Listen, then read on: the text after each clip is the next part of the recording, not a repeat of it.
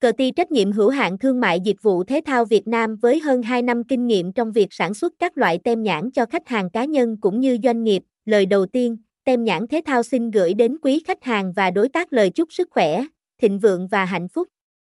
Tôn chỉ hoạt động của công ty chúng tôi là biến điều không thể thành có thể, biến ý tưởng thành hiện thực dựa trên kinh nghiệm sự quyết tâm chinh phục thử thách của tập thể nhân viên thể thao. Chúng tôi làm việc không chỉ bằng trách nhiệm của nhà sản xuất mà còn gánh trên vai trọng trách đóng góp vào sự phát triển của khách hàng.